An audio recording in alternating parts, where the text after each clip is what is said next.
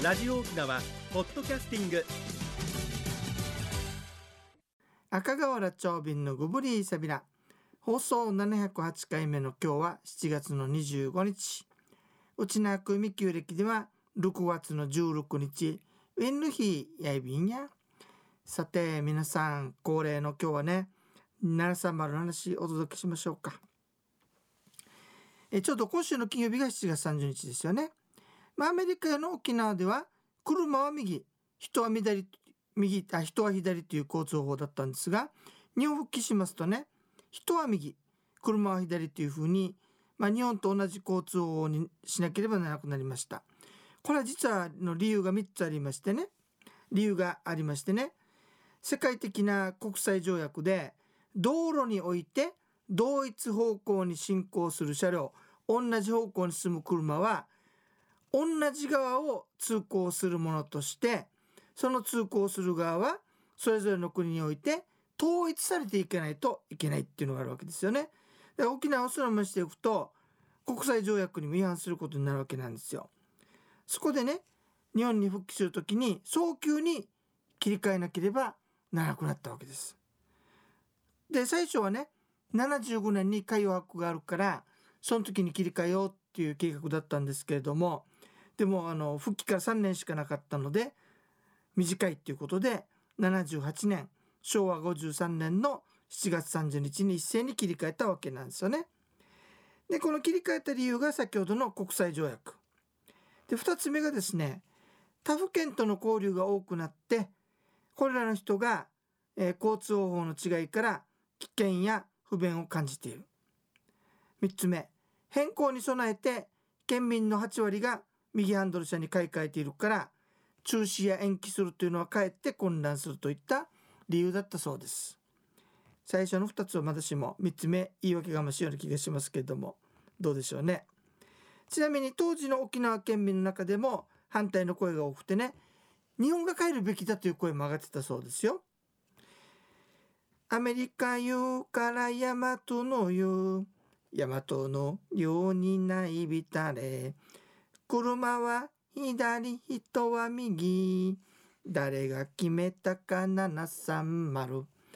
流れる湯の中昼間しもんという歌も流れたそうです。さて皆さんオンラインセミナー第3弾。意外と知らない沖縄の三大会談お届けしますよ。7月の31日土曜日の夜9時から10時20分までとなっております。階段ですが夜にやってみました。参加料金は1200円、えー、こちらはですね、えー、正しい沖縄 の幽霊と妖怪の違いとか意外と優しい階段3はどうして好きで作るのといった沖縄の階段に加えて魔除けの方法とかそういったものを長尾流の語りでお届けするセミナーになっておりますよ。まあ興味のある方はですね沖縄空手会館のホームページを開いていただいてお知らせのところを開いていただくと、えー、オンラインセミナーのチラシが出てきますのでねそちらの QR コードから申し込みそれから料金1200円になっておりますけれども、まあ、クレジット払いをしていただくと、まあ、当日あの前日にねこのパスワードで言ってくださいみたいな形で送られてきますのでね是非あのご参加くださいね。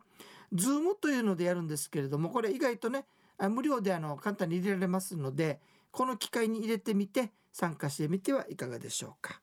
マッチョイビンドッサイさてそれではダンサンバルの話を続けてみましょうかね。えー、1978年の7月30日に一気にですね、えー、交通方法が変わったという非常に貴重な体験を沖縄県民はしたわけなんですよね。でいろんな工夫とか苦労を経て、えー、午前6時に交通法が開始されました。まあ慣れないために結構トラブルがあったわけなんですけれどもね。県外からの応援警官も多く訪れられ訪れていました、えー、やっぱ事故が心配だったんですけれども事前の広報活動当時のボクシング世界チャンピオン具志堅陽子さんがね「具志堅陽子です」「ヒットは右車は左」ってパンチしながらやったコマーシャルもあったり年配の方々のための講習子供向けの講習なども行われておりました。そういえば当時ね何様の人形もありましたね。お持ちの方よかったら長瓶にくださいねってミオの花束でやりましたらね3ついただきました。それからお姉さんが胸に730のシンボルマークつけた T シャツ着てたんですけどあれも欲しいけどどなたか持っていませんかね。持っていったら長瓶にちょうだい。また言っちゃった、えー、シンボルマークは三角形の半分が青半分が赤で矢印が右か左に行ってるものでした。県庁構内と石垣それから都に730の記念碑があるんですよ。話戻しましょうね、えー、事故は予想より少なくて30日から9月5日の間に人身事故が17件で逆に減っています。19.1%減ってます。ただバスの事故が増えて220件発生したそうですね。やっぱり混乱があったわけなんですよ。特にほらヘアピンカーブというところは曲がりきれませんのでね。角切りというのをやってるわけなんですよ。そして、えー、そういった形でどんどん変化を進めていきました。それでねこんだけじゃ済まないでしょ？だって切り替えしないといけないのがたくさんあるわけですよ。例えばね意外かもしれませんけれどもガードレール。アメリカ方式と日本方式ではね接続が違うんですよ。だからガードレールも全て取り替えました。それからねチャッターバーっていうんですけれどもあの道路の真ん中でねちょっとひし形みたいなものがピカピカしてるのがあるんですよ。これも方向を変えないといけません。そして車自体で言うとねヘッドライトを交換しないといけないんですよ。だって右と左でほら左側にハイライトで通ってるでしょ？これをそのまま使ったら対向車線に光がいってしまうわけですよ。だからヘッドライト全部取り替えました。で覚えてるんですけど真ん中にね取り替えをした後にやっぱりあの逆方向に行ってしまうもんだからしばらくの間は真ん中にテープみたいの貼っておりましたよ。びっくりしたのがね最近あのこの番組に出ていただいたんだけどあのほら8ミリとかね集めていらっしゃる方々がいらっしゃるでしょ？あそこの巻屋さんにね映像を見せてもらったらこの取り替えたヘッドライトを売らないでねバキバキバキと処分しておりました。全部。ね。産業廃棄ゴミになってたわけなんですよ。ちょっとびっくりしましたね。まあそういったことで非常にあのあたくさん変えなきゃいけないのがあったわけです。あそうそう。そういうそういう時にねだって道路の表示も変えないといけないでしょ？標識も変えないといけないでしょ？まあそういったことをどんな風にやっていったんでしょうか。さて7月の29日のね、えー、10時に緊急車両を除く自動車の通行が禁止されて一斉に変更したわけなんですよ。翌日の6時までの8時間で全部切り替えたわけなんですよね。不可能に思えるでしょ？それでいろんな方式が取られました。実はカバーテープ方式って言ってねあの新しく表示作るじゃないですか。それには黒いテープ貼っておくわけですよ。そしてそれを当日になったらペリペリペリと剥がしていく。で古いやつはというと逆にテープ貼っていくというねカバーテープ方式というものをやったそうです。これ当時の発案者の名を取って久高方式とも呼ばれていたそうなんですけれどもね。それからね表示標識は簡単でしょ？だってあの新しい標識を作っておいて730のカバーかぶせておいてね当日になったら外して逆に古い標識にかければいいわけですよ。でどちらにしろこれを8時間の間でやったわけなんですよね。しかもなんか前日に、ね、台風来たらしく大丈夫かなっていう心配もあったそうなんですが無事終わりまして、え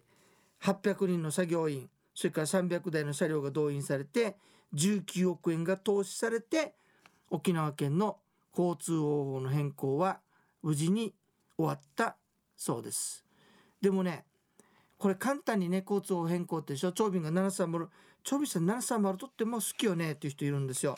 だってこれ考えてみてくださいよ。スウェーデンはね国を挙げて実はやったんですよ。ダゲン H って言ってね。ところがねスウェーデンって隣の国と接しているでしょ？だから車とかはすでにねあの輸入したものがあったりしたわけなんですよ。だから車も含めて全部ね一から全部切り替えたっていうのは沖縄県だけなんですよね。世界でも。だから世界中でも大変貴重な体験をしたということになるわけなんです。でしかもね現在、えー、一右車移動とってる大きな国っていうのが日本とイギリスだけらしいんですよ。ちゅうことはね世論が高まって一つにしようとなったら日本も変えなきゃいけなくなるんですもう一回。で沖縄は2回交通を体験することになっちゃうわけなんですよね。まあそういった意味で非常に730っていうのは貴重な体験だったなというふうに思っております。さてこういったものはねお金で保証すれば、まあ、例えば切り替えたりとかハンドル切り替えたりとかねバスを新しく購入したりとかそういうものはお金で進む問題でしょ。でもね皆さんね一つ大きな問題があるんですよ釣りする人はわかると思うんですけれどもだって釣りに行く前に大体ほら餌とかね買っていくでしょ？帰りには買わないですよね。ちゅうことは釣り具店が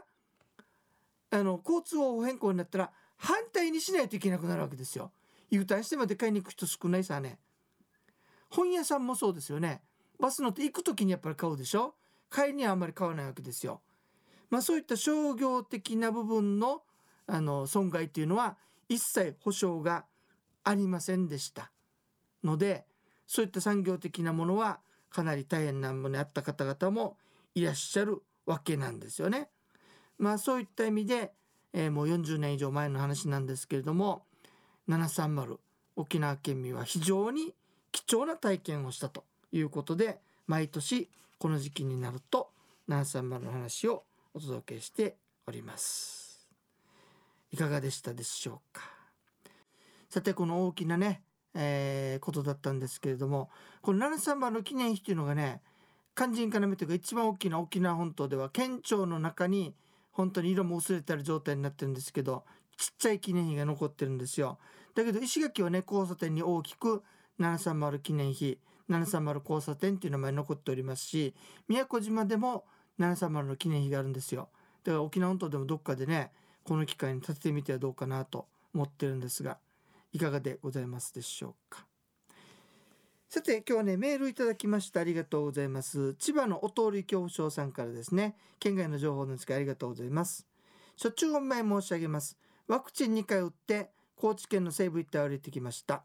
この一帯は古い氏族旗氏の国で言葉は山陰から瀬戸内海一帯の言葉を使います。これかねあの真の始皇帝の一族だと言われている旗氏の末裔のことなんでしょうかね。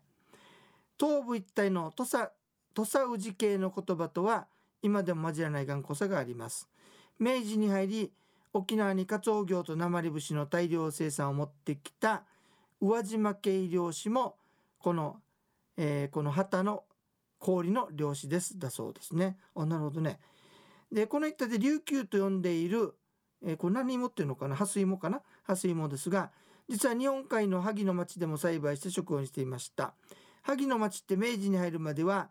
塩と城下町以外は蛇行した川と湿地帯が広がっていて、えー、ハスイモも普通に栽培して食べていました。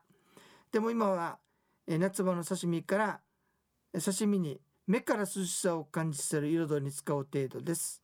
暑い沖縄でも刺身の彩りに使えば清涼感を感じさせることができるのですが未だ出会ったことがありませんやってみたらどうかね？といただきましたありがとうございますね。こういったその大和と沖縄のつながりをね教えていただけるとまた嬉しいですね。さて、えー、と先ほど告知したんですけれどもオンラインセミナー第3弾今度は7月の31日の土曜日の夜9時から10時20分までやりますよ。参加料金は1200円となっております。階段だけに夜9時からやるわけなんですけれども意外とね沖縄の三大階段っていうのみんな知らないんですよね。どんな内容なのか三大とどれとどれとどれなのかっていう話を中心にしましてね意外と昔の階段と今の階段って変わってきてるんですよ。どんな風に変わってきてるのかとかねそれから階段の話を夜からやるんでちょっと怖いなという人のために、え沖縄の魔除けの方法そして3ね沖縄の魔除けの道具3これはどうして杉で作るのとかどういう意味があるのとか、まあ、そういったこともお話しいたします。興味のある方は沖縄空手会館のホームページを開いていただいてお知らせのページから申し込みの形に入ってくださいね。QR コードにカシッとやっていただくと、えー、申し込みとかね料金とかそういったのも詳しいのも出てきますのでね。ゆたさるごとうにえさびらマッチョイビンドッサイ。えー、ゆむ山のユンタクするうちね時間のちょい便ちょっとねあの今日国吉さんお休みなんでドチュームになっちゃいましたけれども一つ言いたいことがあってですね。あの最近ね沖縄のね情報っていうのがそのいろんなネットとかあの本とかに書かれたりするんですけれどもよく読んでみるとねこれ本当にそうですかっていうの結構あったりするわけなんですよ。なので正直に言います。我々から見てないですよ。もうそううちなんちゅうから見てねどうも作られた沖縄ができてきてるんじゃないかなっていう気がしているんです。とてもね。だから長瓶がねあのいろいろ話する時に昔は先輩方がね「えー、長瓶姉やらんど金やらんど」とこればっかり言われてきてからちょっと面白くないなと思ったりしたわけなんですが今の状況を見ますと逆にね言ってくださったわけではこれは違うんだけどな本当はこうなんだけどなとかねそんな風なのがとてもあの言いたくなってくるわけなんですよ。というわけでこのオンラインセミナーは基本的にね作られた沖縄ではなく、まあ、本当の沖縄って言いますかね。昔からの沖縄ね。それをあのやりたいと思っておりますしただ地方をないがしろにしてるわけではありませんのでもちろん地方からあの中心にしてる番組ですのでねそういったことも気をつけながらやっていきたいと思っておりますのでゆたさるぐとおにげえさびらっさいうちなうちをもっと勉強しないといけないさ。番組のご案内や中や赤瓦長瓶がお届け。サビタン。また来週まで。ごぶりサビラ。